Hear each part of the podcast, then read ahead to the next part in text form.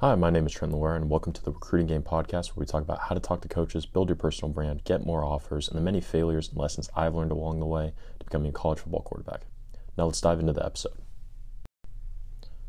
So, today I'm going to be talking about something I've shared a little bit with my email list, and I think I've actually posted on Twitter before, but I don't talk about enough. I call it the first law of recruiting.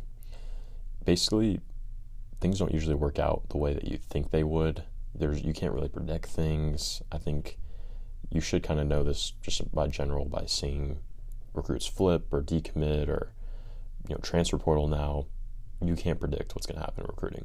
So basically, the first law is things do not usually work out the way that you think they might, and ultimately, it just showcases that you can't predict or guess or think that something's going to happen. You may like like for me, I think the biggest example is I was talking to some coaches, you know, and those coaches end up leaving elsewhere, and then boom, like that school is no longer an option because it's completely different coaching staff, and I just have no way in.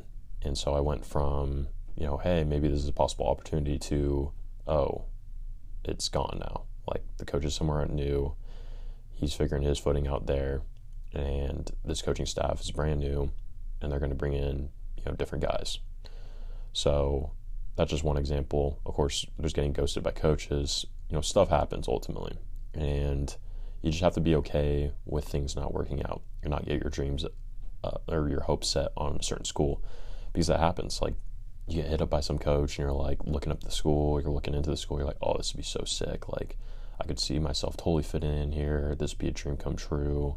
And then something happens, and you're heartbroken, and you're like, you know, it, it's it's a bummer, and I totally get that because I went through it.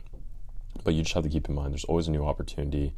There's, you're always one away, one phone call away, one DM away, one email away, one visit away, one camp away from a completely new opportunity that you're like, oh well, this is way better than the other one that I was thinking.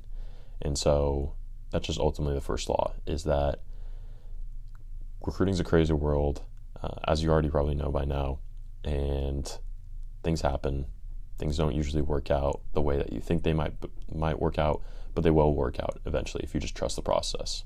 So hopefully this was just something kind of a reminder, uh, whether you're struggling with recruiting or things aren't going the way that you hope they would, or something happened in your recruiting journey that really frustrated you. Just realize that that's part of it.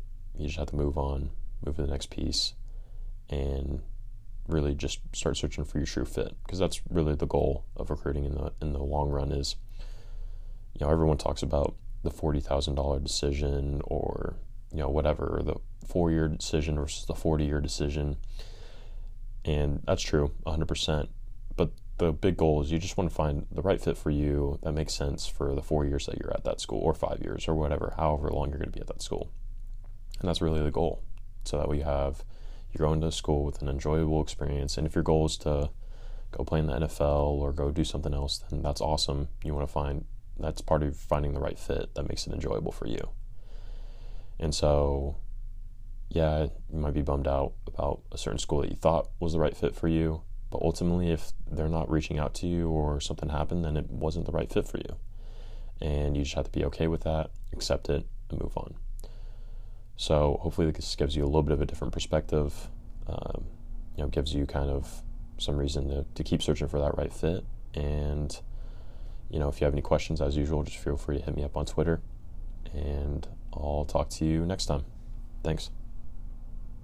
Hope you enjoyed today's episode. If you did, be sure to follow for more episodes, leave a review, and even give me a follow on Twitter at Trent 14 for more content like this. Peace.